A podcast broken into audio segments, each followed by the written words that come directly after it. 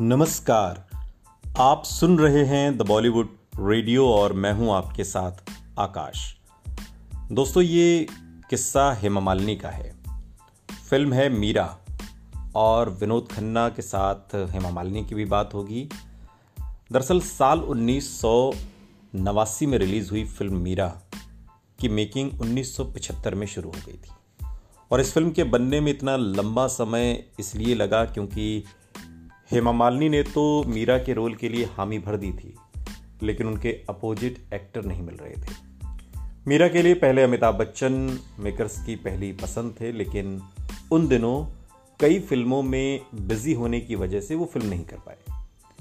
दरअसल हेमा मालिनी को जब मीरा फ़िल्म का ऑफ़र मिला तो उन्होंने इसे स्वीकार कर लिया और अपने कुछ सीन की शूटिंग भी शुरू कर दी। वो अपने दौर की बड़ी स्टार थी, लिहाजा उनकी फ़ीस भी बहुत ज़्यादा थी। मीरा के पति के रोल की कास्टिंग नहीं हो पा रही थी और इसके लिए गुलजार साहब को और प्रेम जी को बहुत मुश्किल हुई।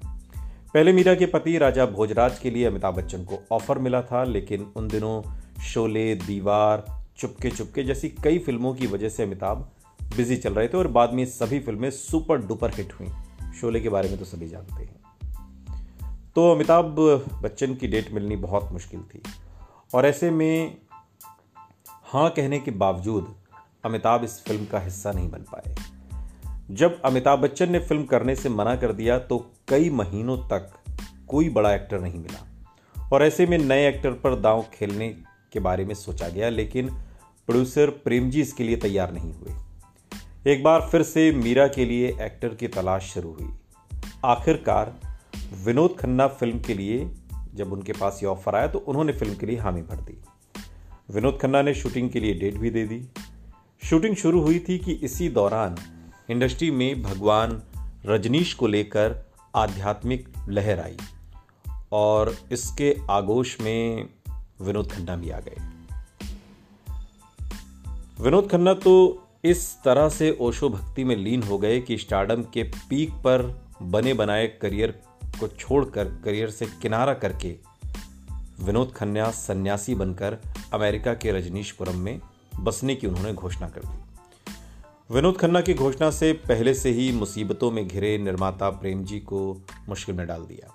एक तो पहले ही हीरो मिल नहीं रहा था, बड़ी मुश्किल से विनोद खन्ना मिले तो वो भी भक्ति में लीन हो गए। विनोद खन्ना की घोषणा से पहले से ही मुसीबतों में घिरे निर्माता प्रेम जी की मुसीबतें अब और बढ़ गईं। समय बीतने के साथ फ़िल्म मीरा का बजट भी बढ़ता जा रहा था। हेमा मालिनी की फ़ीस देना मेकर्स को भारी पड़ने लगा। इसलिए उन्होंने एक्टर्स से अनुरोध किया, हेमा जी से, कि वो हर दिन के हिसाब से पेमेंट लें, जिसे हेमा मालिनी ने मान भी लिया।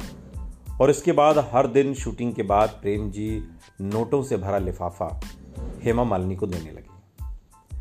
वहीं विनोद खन्ना से फ़िल्म मीरा पूरी करने की विनती की गई। विनोद खन्ना ने वादा किया कि फ़िल्म की शूटिंग निपटाने के बाद ही सन्यासी बनने की तरफ़ प्रस्थान करेंगे।